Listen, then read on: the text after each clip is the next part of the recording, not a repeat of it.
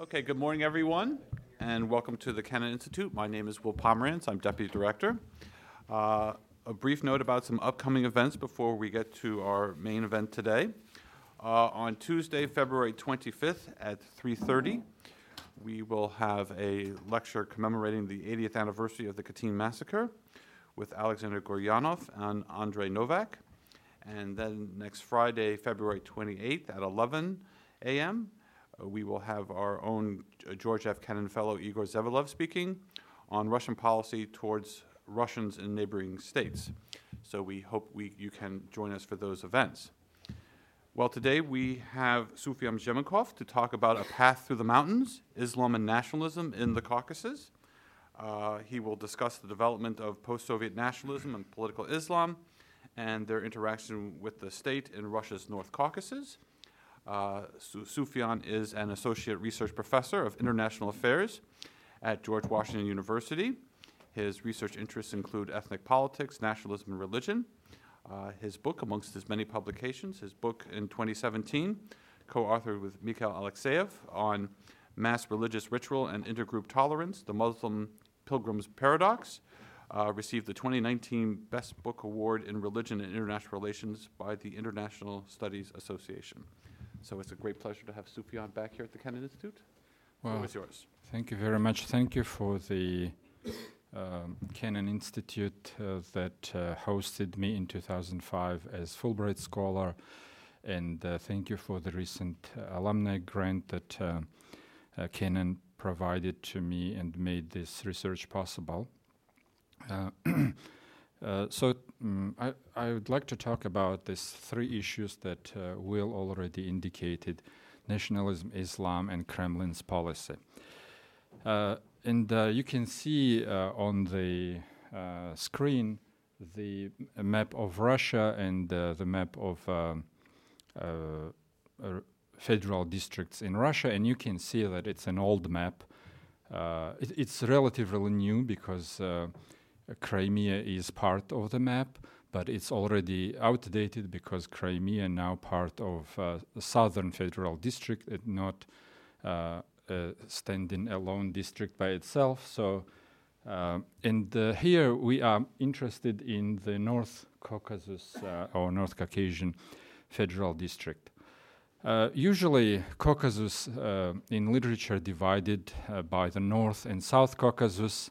South Caucasus meaning three post-Soviet states: Georgia, Azerbaijan, Armenia, and North Caucasus meaning seven Russia's North Caucasus republics. Uh, Russia moved into the region in eight conquered it by 1864. First the Central Caucasus, then Dagestan, then uh, Circassia in uh, 1864. And uh, one of the grievances uh, that uh, one of the ethnic groups uh, in the Caucasus has grievances going back to these times. Circassians consider uh, uh, uh, defeat and deportation to Ottoman Empire as genocide. This is one of five ethnic grievances that local ethnic groups have, and I'll talk about the other four later. Uh, when uh, Russian Empire fall apart, first uh, the uh, region united as Gorskaya Respublika under Sharia Islamic law, and then when Bolsheviks moved in, it remained Gorskaya Respublika for several years, but now uh, with secular law. And then in uh, 1924, Stalin, back then uh, uh, Minister of uh, National Affairs, arrived to Nalchik, and he persuaded Kabarda to break out of the Gorska uh, Mountaineer Republic, and that way he uh, initiated split of Mountaineer Republic and uh, all these little regions entered Russian Federation instead of Mountaineer Republic becoming 16th Soviet uh, Socialist Republic. So that way, uh, nowadays, uh, these little regions are part of Russian Federation, after the uh, fall of Soviet Union and not uh, we don't have Mountaineer Republic as the 16th post-Soviet state. At the end of Soviet time, uh, uh, there was this dynamic in the region that uh, religion, very little people in the North Caucasus and overall in Russia identified themselves as uh, uh, religious people. So you can see on this chart, chart in 1989, about 80% of Russian citizens identified themselves as atheists or non-believers. And then you can see how uh, later uh, this dramatic, uh, the, the, the number of uh, religious people dramatically increased. So on the bottom of the chart, you have Orthodox Christians, and on the top, you have other religions and other religions include uh, Muslims uh, um, and uh, Buddhists.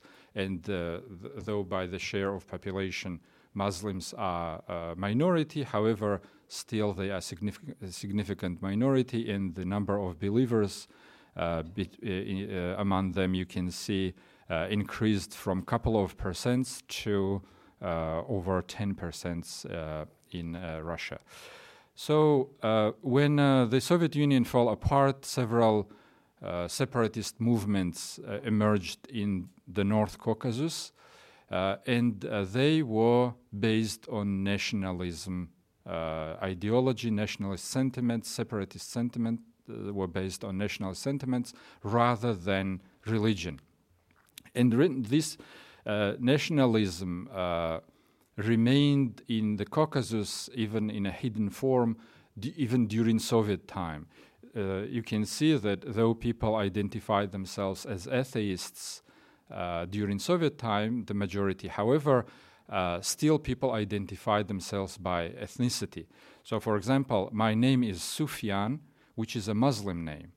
Uh, however, uh, I was not named for religious purpose. I'm a Circassian, uh, and uh, Circassians have this tradition of uh, when uh, parents don't sometimes name their children themselves, but give that honor to a relative, a friend.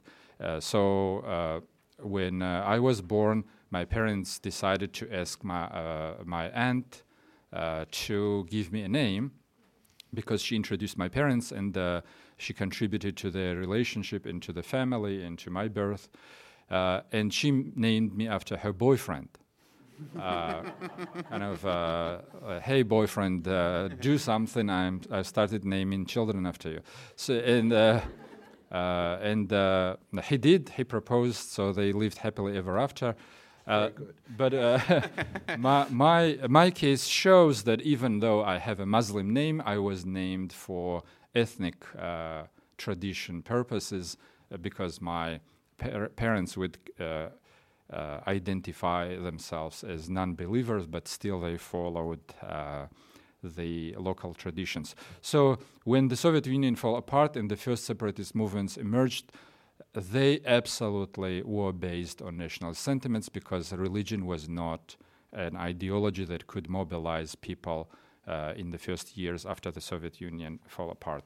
So the first wars, uh, the first war in the Caucasus uh, occurred between Ossetia and Ingushetia, and this is the second grievance uh, that I would like to mention. Uh, uh, when um, in the middle of the war, after Stalingrad battle, Germans withdrew from the Caucasus and Soviets moved, uh, uh, Soviet troops moved in the Caucasus. Stalin, in the middle of the war, deported four ethnic groups uh, in the Caucasus. He deported Ingush and Chechens on February 23rd, and he deported Balkar and Karachai on March 5th. And those are two uh, mm, holidays. Uh, 23rd is kind of a male holiday. It, and uh, the uh, March 8th uh, is female holiday. So when we would be students at school, the girls would congratulate us and buy us some stuff on February 23rd. And according if they bought us something good, we would buy them something back on March 8th. So these four nations didn't do that because uh, uh, for for uh, uh, until now they have these grievances. So these are other uh, four. so these are five really serious grievances against Russians that local ethnic groups hold. so when um, 13 years after the exile, uh, these four ethnic groups came back. Most of them were able to resettle on the lands uh, that they left, except Ingush, uh, this little Ingush community, uh, they could not get back part of their land which Stalin assigned to Ossetia, and that was the land that uh, the conflict uh, uh, was around in 1992, and that conflict still unresolved. So as soon as uh, Kremlin became stronger under late Yeltsin and early Putin, uh, they, they were able to suppress uh, the conflict. However, uh, you can predict that as soon as Kremlin gets weak, the federal center gets weak, this conflict will re-emerge again. Uh, other conflicts, uh, Georgia-Abkhaz conflict uh, was not in the North Caucasus. However, North Caucasus actively participated in it because there were Chechen battalion, there was Circassian battalion in Abkhazia fighting against Georgia. Uh, Nagorno Karabakh also was far away. However, these two wars, uh, uh, Georgian Abkhaz and Nagorno Karabakh wars, indicated that Soviet U- after Soviet Union fall apart into little pieces, in, into 15 pieces, those post-Soviet states were falling apart by themselves. Georgia was falling apart, Azerbaijan was falling apart, Russia was falling apart, and the indication of Russia's falling apart was the first Russian-Chechen war. Uh, then, uh, uh, like years later, during the uh, Putin's second term, second Russian-Chechen war followed, and then during Medvedev's term, Russian-Georgian war followed, and South Ossetia and Abkhazia came to the sphere of influence of Russia and were recognized as independent states. Besides, with uh, these wars, there were six of them. Uh, there were successful uh, peaceful separatist movements. When Adygea uh, uh, uh, became uh, separate from Krasnodar Krai in 1991, inside Russian Federation, of course, when Karacháyevo Cherkessia became independent from Stavropol Krai, and when Chechnya and Ingushetia separated from each other in 1992. Uh, then uh, there were uh, uh other uh, successful uh, separatisms. Abkhazia became separate from Georgia, and South Ossetia became separate from Georgia as well. There were unsuccessful separatist attempts when Karachay and Cherkessia tried to follow Chechen and Ingush uh, pattern and tried to split uh, the republic, but they could not do that. And Kabarda and Balkaria also could not do that because Kremlin interfered, and uh, uh, as soon as Kremlin became stronger, uh, stopped all this uh, uh, fragmentation of re- regions in the North Caucasus. Also, there was another unsuccessful separatist movement in Georgia when uh, Muslim uh, region of Georgia, uh, Ajaria, tried to separate from it in 2004. So, in the North Caucasus, coming back to the North Caucasus, I mentioned that usually we see it as south and north, North Russia's North Caucasus and southern uh, three uh, states. However, I uh, in order to understand uh, the uh, the uh, dynamic uh, or post-Soviet dynamic uh, in uh, the North Caucasus, I think it would be useful to look at this division in different way, in the way of East versus West. So in the East, we have three republics, Chechnya, Dagestan, and Ingushetia, which are close to Caspian Sea. Uh, and in the west, we have four republics Adygea, Karacháyevo-Cherkessia, North Ossetia, and Kabardino-Balkaria. So here's the Western republics, Kabardino-Balkaria, Karachay-Cherkessia, Adygea, North Ossetia. As you can see, each of them has their own flag. And three Eastern republics, Dagestan, Ingushetia, and Chechnya. And also, though uh, w- I'm talking strictly about uh, North Caucasus, however, th- uh, also uh, two South Caucasus republics, South Ossetia and Abkhazia, also identify themselves as kind of Western uh, republics, and I'll uh, mention them as well. And in terms of South Ossetia and North Ossetia, you see they even share the flag. So they uh, regard that this artificial division imposed by Stalin, dividing Ossetia into two parts, they regard it as unfair and they hope someday to reunite. So, what we have, uh, what this division tells us? First of all, it tells us about uh, the relations between nationalism and Islam, but before that, it tells us about uh, the composition of religion. So, in the East, we have three uh, homogeneously Muslim regions. Uh, Dagestan, Chechnya, and Ingushetia that have over 90% of Muslim population, and in case of Ingushetia, it's 98. While in the West, we have four uh, mixed republics which have uh, uh, different proportions of Christians and Muslims. So in Kabardino-Balkaria and Karachay-Cherkessia, the majority of population is Muslim, about 70%, while Christians uh, or Russians actually here, they compose uh, 30%, third of the population. Two other republics, North Ossetia and uh, Adygea, it's kind of reversed when the minority is Muslims and the majority are uh, Circassians in Adygea, uh, majority are Russians. So uh, in the same in Adygea, 22% uh, are uh, Muslims and 75% are Christians. And the same dynamic we have in Abkhazia, uh, when the minority are Muslims and the majority are Christians. In South Ossetia, we have uh, homogeneous Christian population, but since they regard themselves as uh, artificially uh, divided with North Ossetia, so 14% of North Ossetians also apply to the South Ossetians. So, what does this tell us, this uh, division of population? It tells us that in the East, the religious identity had chance to blend with national identity. If you're a Chechen, you're also a Muslim. While in the West, uh, religious identity and national identity didn't blend. So, uh, in case of uh, North Ossetia, uh, this minority are Muslims, and that significant minority. In case of Circassians, the minority is very tiny the, like 99% of Circassians in Adygea, Kabardino-Balkaria, and Karachay-Cherkessia, they are Muslims. And only very tiny, like 1% of the population are Orthodox Christians.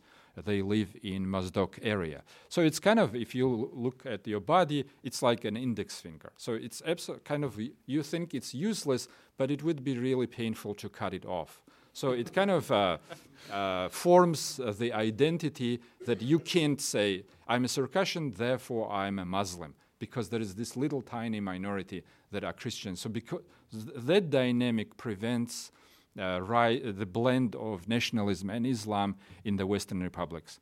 Uh, Bal- uh, these mountain Turkic groups, Balkars and Karachais, in Kabardino-Balkaria and Karachay-Cherkessia, they are homogeneously Muslims. However, they live with uh, these mixed populations, and also they don't adopt this blend of nationalism and Islam. And another issue with them is that uh, Kabardians and Balkars and Karachais and Cherkess, they want to separate because they are unrelated ethnically. So that also creates uh, ethnic tensions and uh, mobilizes people around nationalism in these two republics. So in the east, we have blend of uh, uh, uh uh, we have a situation when identity, religious and national identity, merged, while in the west they stayed separate. I also mentioned ethnic grievances that the five ethnic groups here have, and there is no division there as we can see, uh, they're uh, quite similar. There is division in Islamic practices uh, between East and West.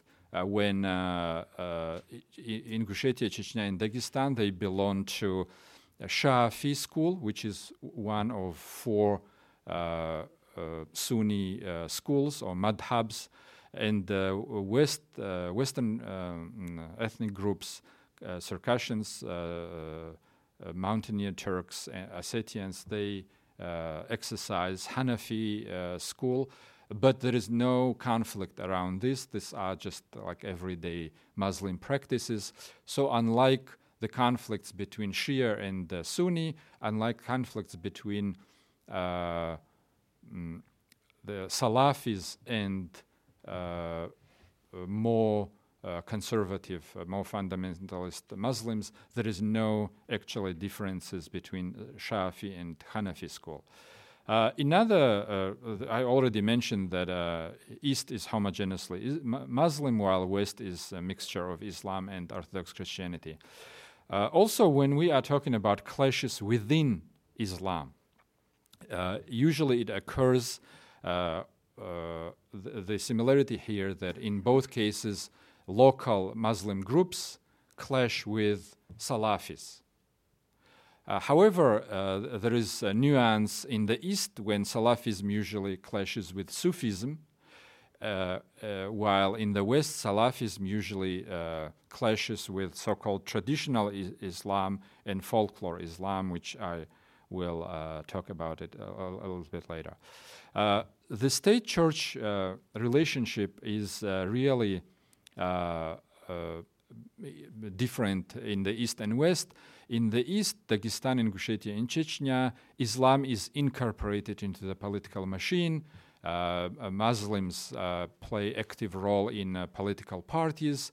Uh, uh, the leaders of the resp- republic appear in mosques, publicly praying, while in the West, that's not the case. Islam is not part of the political machine, doesn't play much role in the political elite. And if you see a mm, governor from one of these four republics visiting a mosque, you can be sure that the same day or next day he's going to visit uh, a church in order to show that he's tolerant to both. Uh, also, laws uh, are different. Uh, while in the West uh, it is strictly Russian state law, of course, uh, the, there is n- never strict state law in any country, but uh, like to, to the extent w- it can be. Well, in the East, it is mixture of sh- uh, state law, Sharia, and Adat, and uh, people switch from one to another uh, when they think it will suit them more. So, for example, the state law uh, prohibits to have uh, more than wi- one wife. Adat also doesn't encourage you to have one more than one wife, and kind of uh, uh, uh according to Adat, uh, you wouldn't have two, two uh, more than two wives. while with Sharia, Sharia kind of allows having up to four wives. however, this kind of this though. people refer to this as Sharia and Chechens, Dagestani, and Gush uh, marry second time, third time, fourth time, uh, not time, but fourth wife. Uh, uh, however, it's very different from the classic Islam. In classic Islam, if you have uh, multiple wives, you provide them equal living conditions. You divide your schedule between them. Uh, you stay with uh, one wife one night, second wi- night with another, so, so forth. While uh, so they are equal wives. While in Chechnya, Ingushetia, Dagestan, this is usually actually replacing old wife with a new wife. So young men marry when they are tw- in their 20s. They have 10 children with uh, uh, their wife uh, birth rate is pretty high in these three republics. And then they say, okay, I want 10 more children. 10 is not enough. Uh, 20 is a good number. And my wife can't uh, uh have uh, more children, so I'm going to marry a, an 18 years old girl now, even though I'm 50 or 55. So this is like uh, actually not classical Islam, but this kind of deviation of Islam in the Soviet uh, uh, legacy. So, uh, how these dynamics changed after Soviet Union? Uh, when we look at the separatist movements, uh, we can see generational cha- changes in post-Soviet Caucasus insurgency because that's kind of most visible indication. Uh, so in 1990s, when Soviet Union just fell apart, it was intelligentsia and so- Soviet uh, retired military like Dudayev, Maskhadov, Yanderbiev was a uh, uh, writer who was, writing children's book.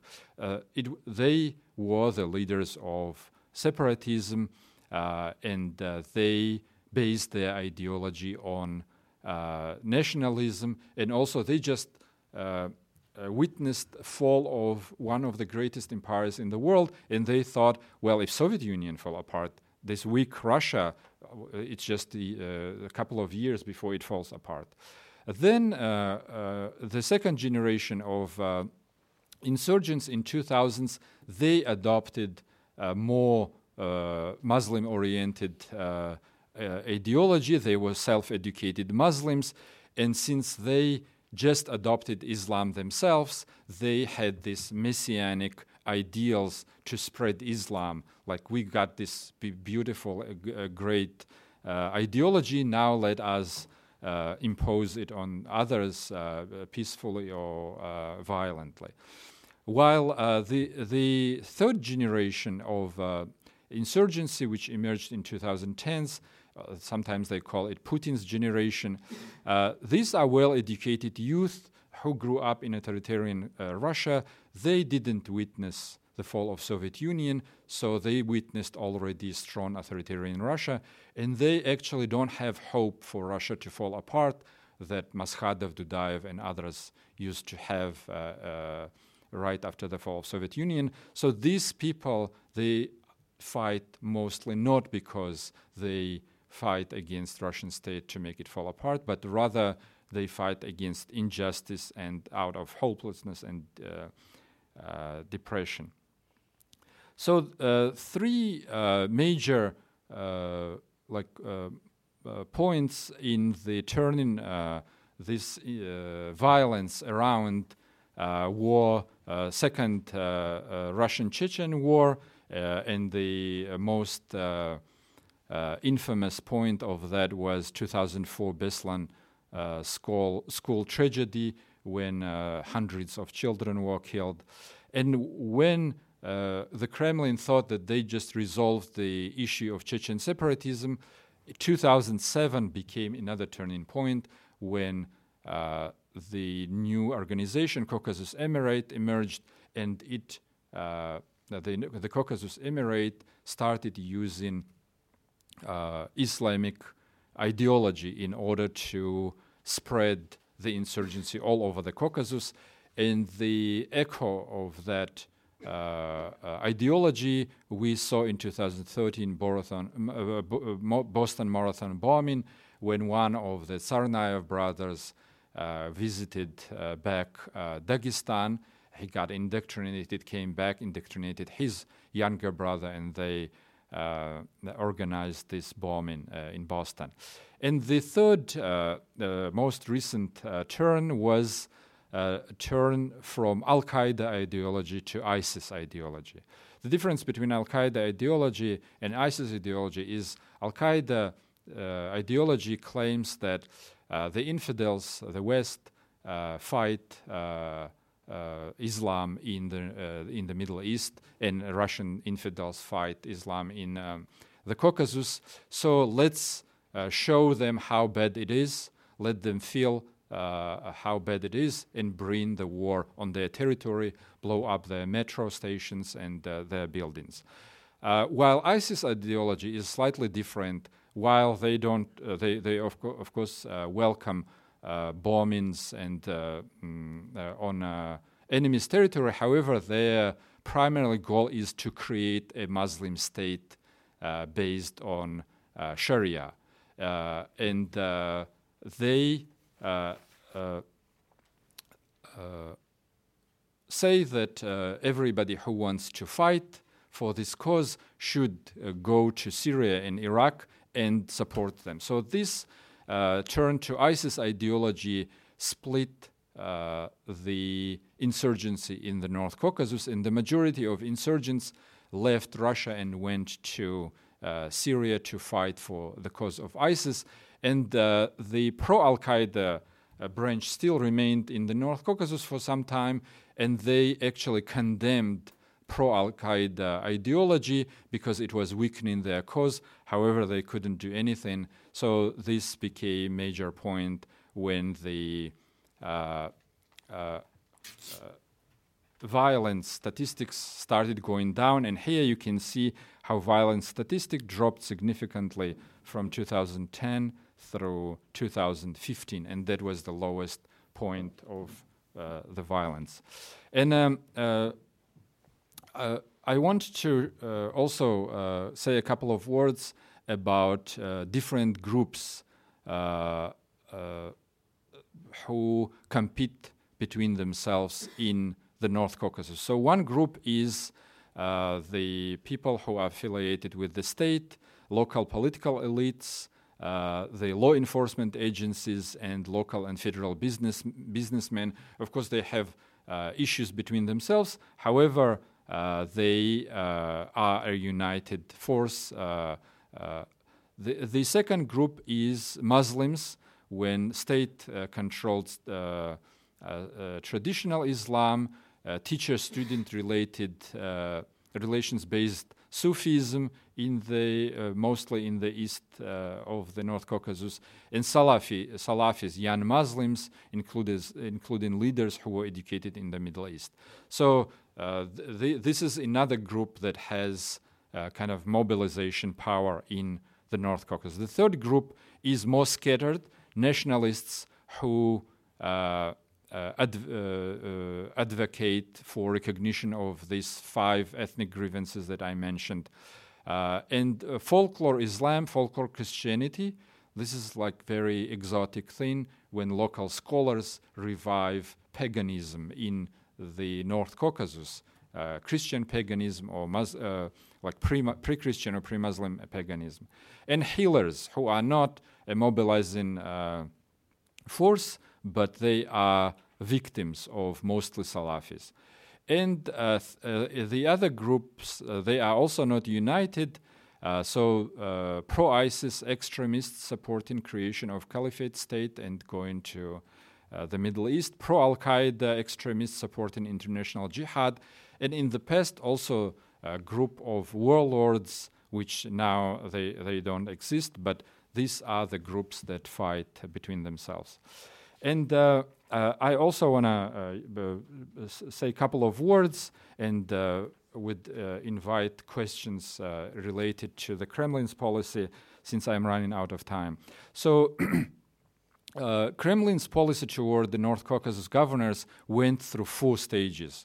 Uh, during Yeltsin's time in 1991 through 2005, uh, uh, early Putin, there were direct uh, elections of governors, and elections were relatively free and democratic, and the Kremlin supported, supported candidates often lost the elections.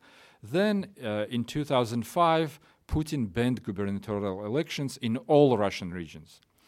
Uh, and Med- Medvedev actually even prohi- uh, issued a law prohibiting uh, uh, Republican leaders uh, naming themselves as presidents because there could be only one president in Russia, except Tatarstan. Tatarstan actually challenged Kremlin.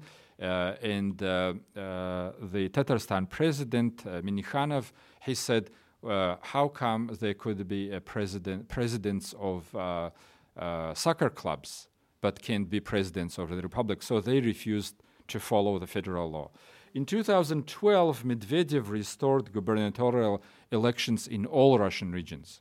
However, as soon as Putin uh, was re elected as president, he instantly amended Medvedev's law, and uh, uh, he, uh, the, the, new law, amended law, uh, gave regional parliaments right to ban gubernatorial elections by themselves. And uh, that caused uh, uh, all North Caucasus republics, all, like, mm, six North, North out of seven North Caucasus republics, uh, they banned uh, gubernatorial elections.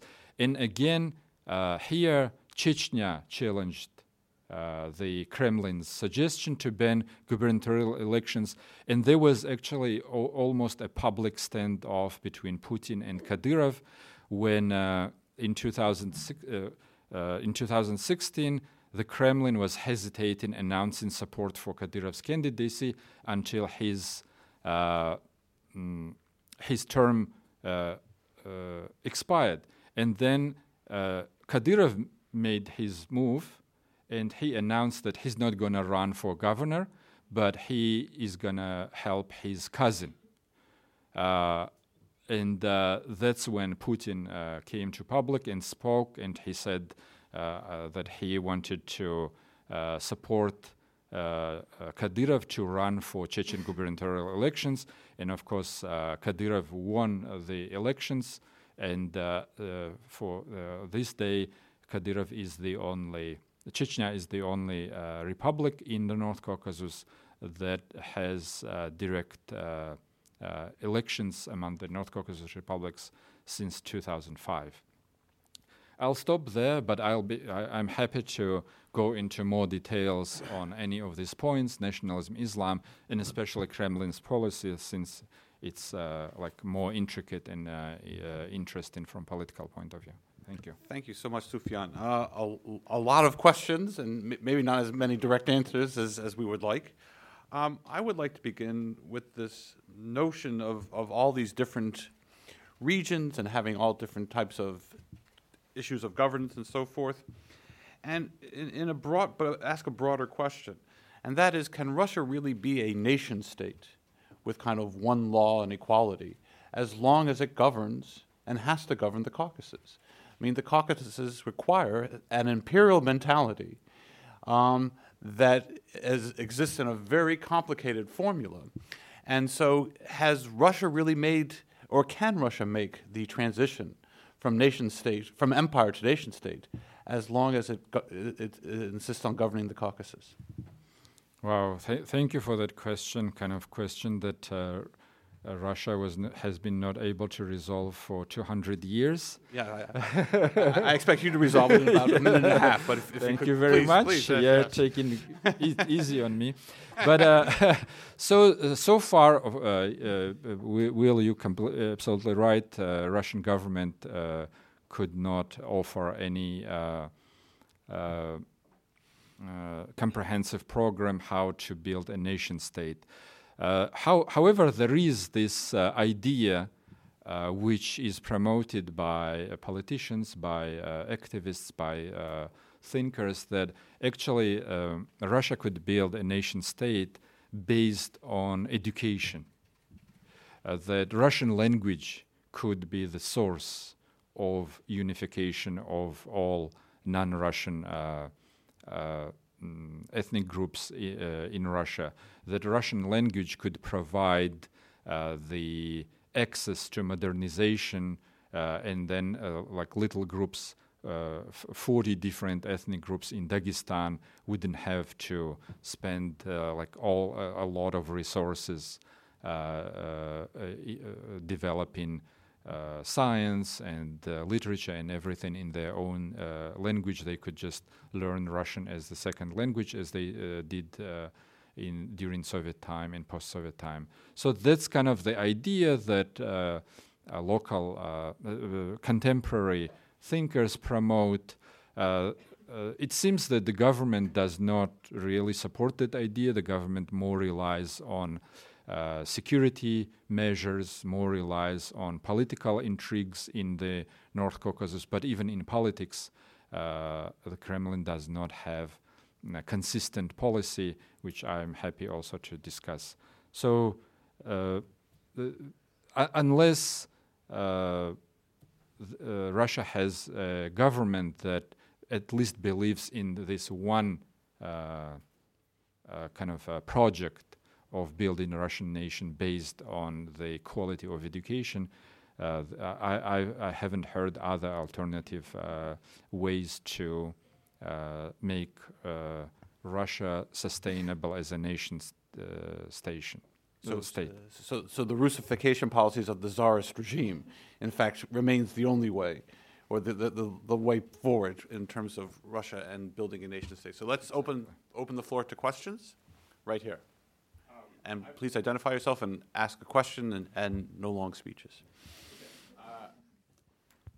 Thank you. Um, my name is Danny Cahoon. I'm a uh, student at the George Washington University. I study international affairs. Um, I have a question specifically about nationalism in the western part of the North Caucasus, specifically regarding uh, Kabardina, Balkaria, and um, Cherkessia. And I thought it was interesting that they, instead of advocating for sort of a more united, um, independent uh, Circassia, I believe they're both ethnic Circassians. Instead, they've ad- advocated for independence in those regions rather than an independent, you know, united Circassia. Is that correct?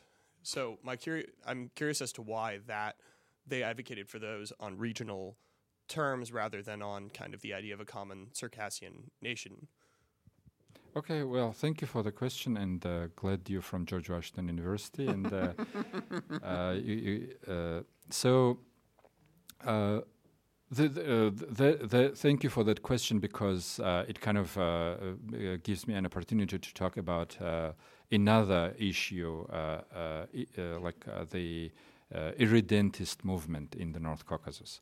I already mentioned that South Ossetia and North Ossetia regard their division as artificial and want to reunite and even have one flag. So the same is the case with Circassians who live in Adygea, Kabardino-Balkaria, Karachay-Cherkessia. So Adygeias, uh, Adygea, Kabardi, Kabarda, and Cherkessia, they are Circassians, and they have this irredentist uh, movement, which was really strong uh, in 1990s, and now it's a little bit uh, different. In 1990s, even the political elite supported that uh, movement, and in 1997, the governors of three republics they uh, actually implemented law to have a united assembly of their parliaments, united editions of their state newspapers. So uh, you, you uh, like uh, to broadcast local uh, TV stations uh, in, the three regions. Uh, however, uh, uh, in 2000s, after Putin came to power, that uh, irredentist movement uh, kind of became uh, weaker. And uh, that irredentist, such an irredentist movement applies not only to Circassians but also to Karachay and Balkars, who share the same language. So these uh, ethnic groups were uh, separated artificially and then put together with non-relative ethnic groups by Stalin. Uh, uh, and these incomprehensible titles are kind of Stalin's invention when we, we, it's really even hard to pronounce them. Besides with the irredentist movement, there is also a repatriation movement that several uh, ethnic groups in the Caucasus like uh, uh, advocate for. So Circassians have the, there are less than one million Circassians in Russia in the homeland, and there are uh, five to seven million Circassians abroad, and Circassians want to uh, repatriate back to the Caucasus, and Russians laws don't allow it. In the same way, uh, there are around around 100,000 Abkhazians live in Abkhazia, and about 500,000 Abkhazians live in Turkey. And while Abkhazians uh, in Abkhazia, the majority of them are Orthodox Christians, the 500,000 Abkhazians are all uh, Muslims. So there is also a reden- uh, uh, repatriation movement uh, there as well. And of course, during the two Chechen wars, a lot of Chechens fled uh, from the region, uh, including in Europe, and uh, a lot of them also want to come back. So these irredentist and repatriation movements are addition to the issues in the North Caucasus.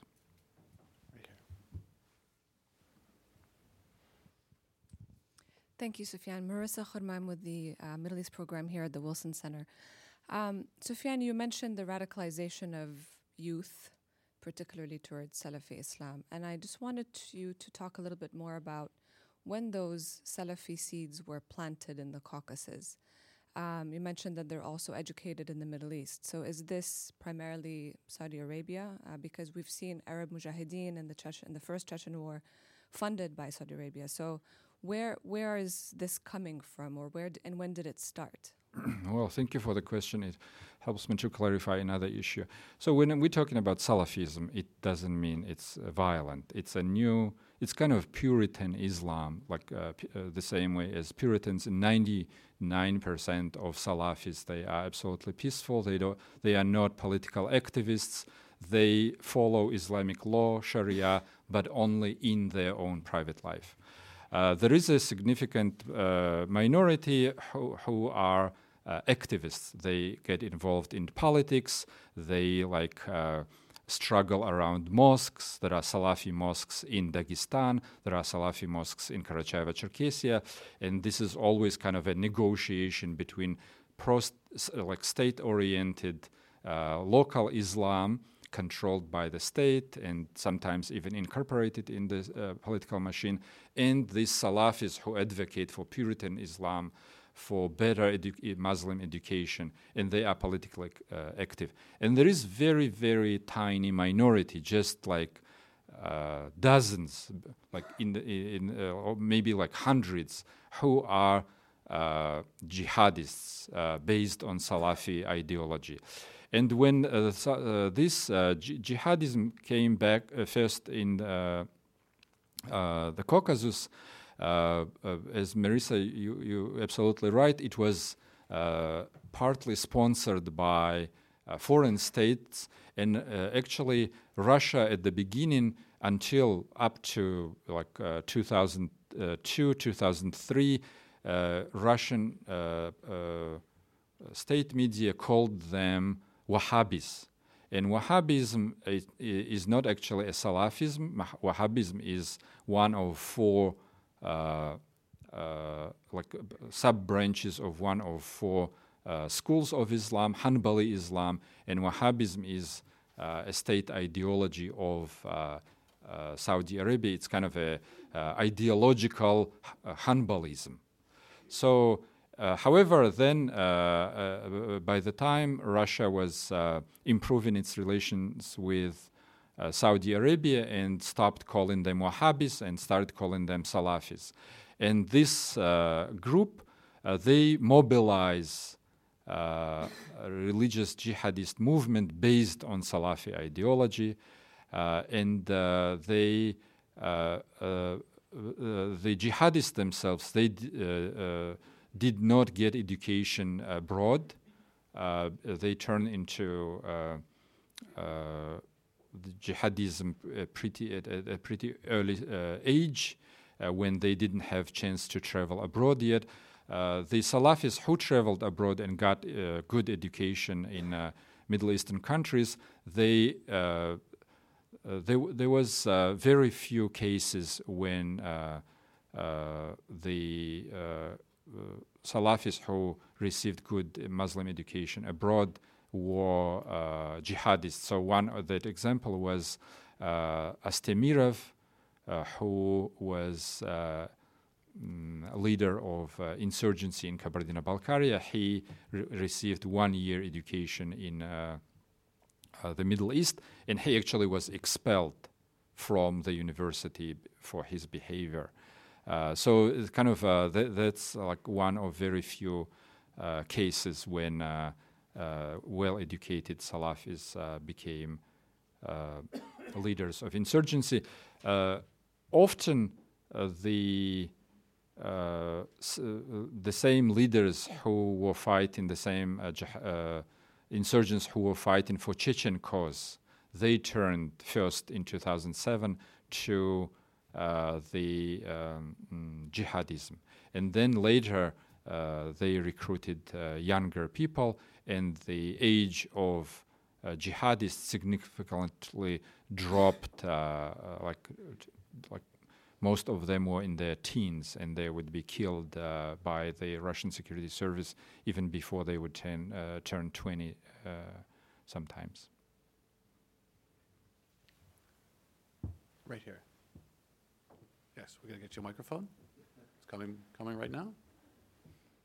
There you go. Hi, I'm David Coy from uh, Retired Foreign Service. Um, in the um, um, late 80s, 90s, or 2000s, uh, there were a lot, uh, we spent a lot of time working with this Muslim brotherhoods in Turkey and the Horn of Africa on, on various projects, uh, either with them or against them. Uh, is there a brotherhood movement of that sort in the Caucasus? Well, as a political force, uh, Muslim Brotherhood was never represented in uh, the Caucasus. Uh, only uh, Al Qaeda and ISIS were represented, and the first uh, ISIS representation was so unexpected in, in 2013 that it was even not recognized as ISIS, and later only the analysts recognized it. so uh, Muslim Brotherhood uh, that we have in Egypt, in Palestine, in uh, the, the, the, like in um, Turkey, it's not represented in the North Caucasus. Right here. Hi, my name my name is Arman from Kazakhstan, and my question is: You mentioned the Russia-Chechen Republic War and after these two wars, uh, the two countries were able to maintain peace thanks to Ramzan Kadyrov's and uh, Putin's informal agreements. And last month, uh, there was a rumor of Ramzan Kadyrov resignation from the power. And to what extent do you think it's going to affect the peace between two countries? And do you think Putin has uh, plans for him in Kremlin? Thank you.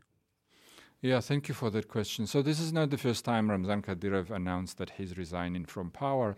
And the first time, uh, it's it's always like Churchill said, uh, it's hard to understand what's going on in Kremlin's politics uh, unless one of the bulldogs is thrown out of, uh, uh from under the carpet dead. So only then we learn what's what just happened. So the first time uh, when uh, Kadyrov uh, openly challenged uh, Moscow's politics was when he was 29 years old, and Moscow appointed Alu Alkhanov as the president.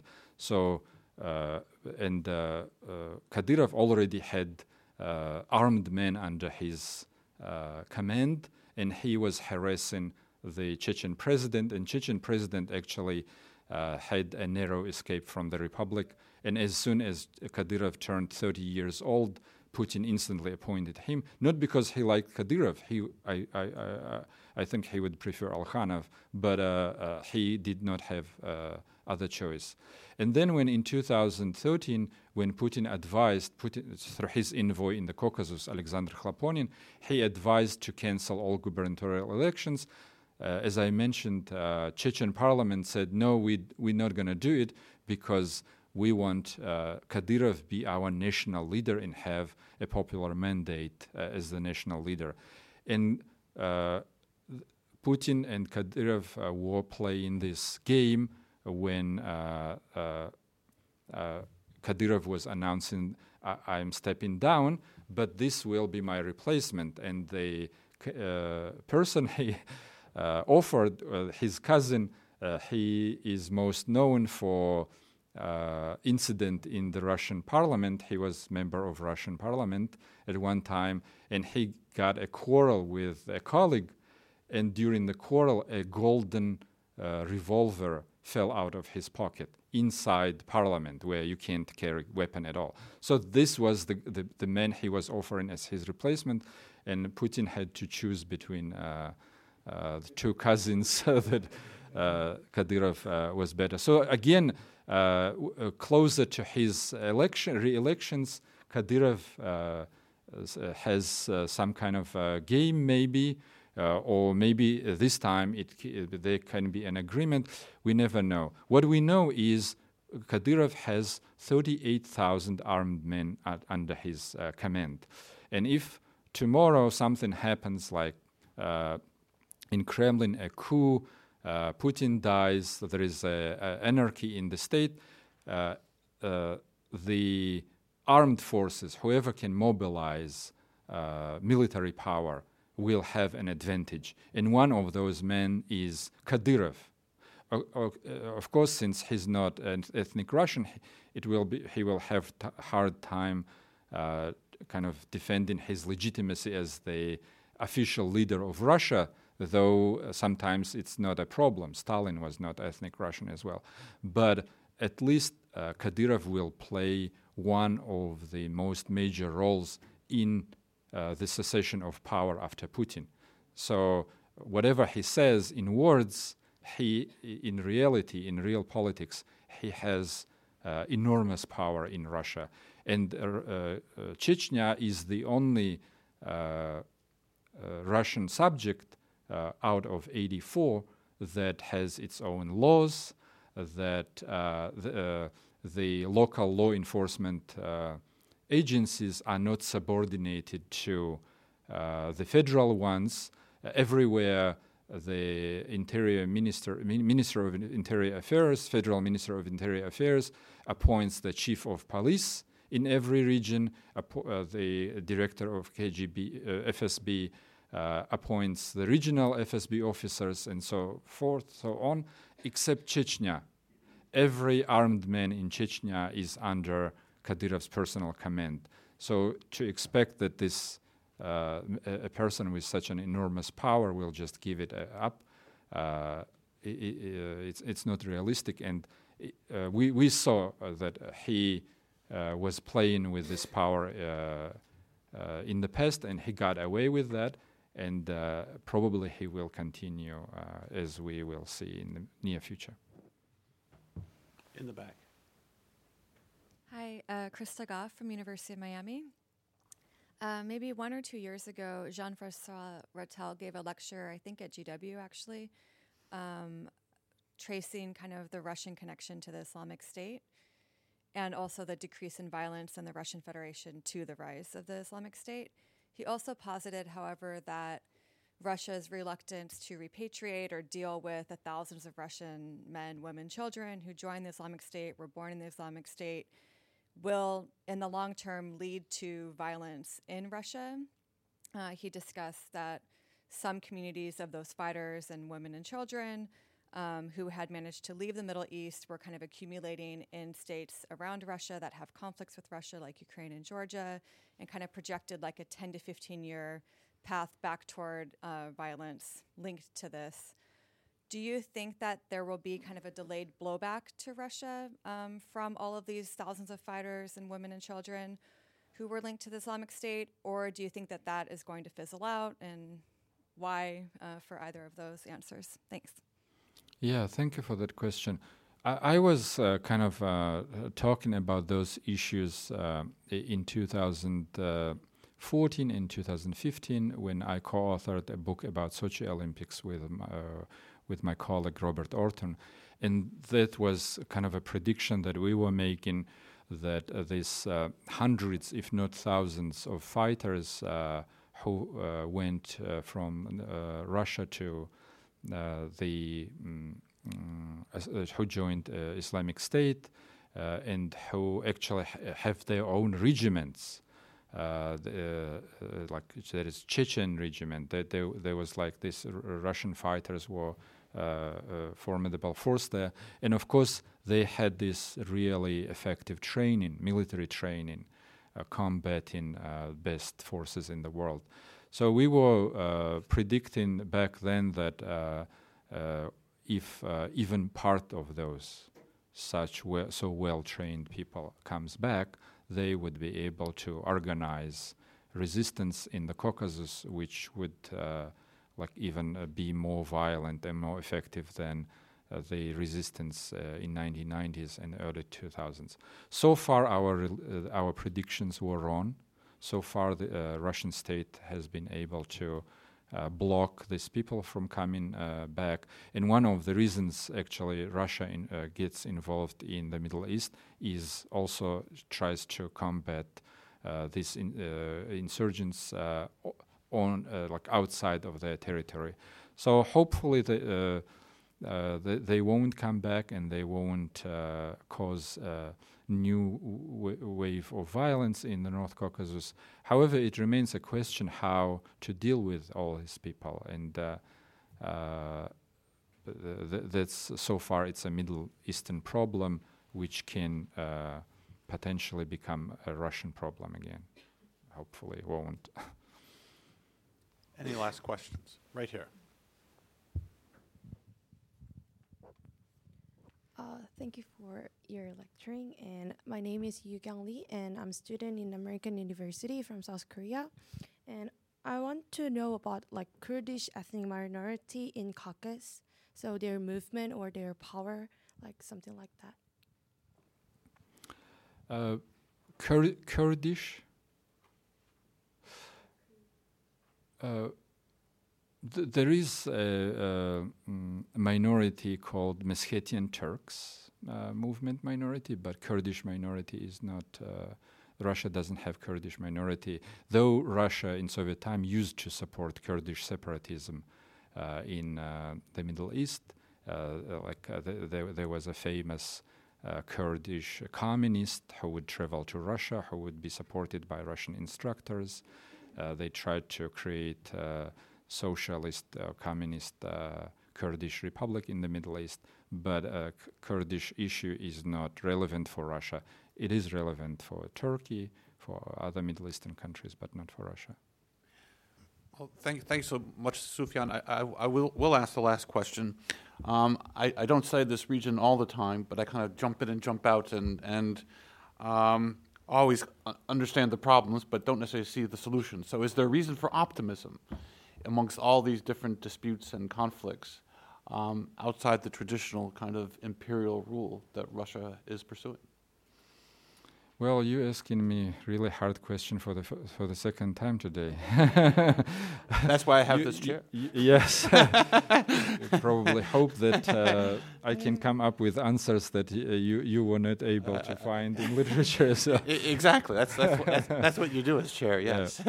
Well, thank you for that question, actually. And uh, uh, unfortunately, uh, yeah, there, there was optimism, uh, and we hope that the cooperation between Russia and the West, the involvement of Russia in G- uh, um, uh, G8, uh, in European Council, all the agreements between WTO and Russia. Those were such great positive and uh, mm, like uh, developments that gave us hope in 2000s. But 2014 uh, broke all our hopes. Once uh, uh, Putin and the Kremlin, uh, not personally Putin, the Kremlin was challenged to choose between cooperation with the West and its own interests in the post Soviet space, uh, the Kremlin decided to choose absolutely uh, the interests in the uh, uh, what uh, in the region what they call near abroad post-Soviet republics, uh, and that uh, policy, it's kind of Russia regards the post-Soviet space as its, as its own geopolitical sp- space of geopolitical interests. So once that choice was made, and uh, the West uh, implemented sanctions on Russia. So far, uh, th- th- that was kind of uh, the time when we lost uh, hope that uh, Russia will integrate in uh, the West and uh, uh, that Russia will even kind of uh, save the appearance of democracy. Uh, that uh, human rights, uh, the civil society will be protected in Russia. So, unfortunately, uh, even risking the, to, to, to end it on such a pessimistic Oh, note, well, after the annexation of Crimea, there is not much hope uh, for this regime, at least. It, it just means that we'll have to invite you back uh, when, when times are better. Exactly. When you see me next time and you see me smiling, then you can invite me back. Very good. Well, well, thank you so much, Sufian. Thank you so much for coming.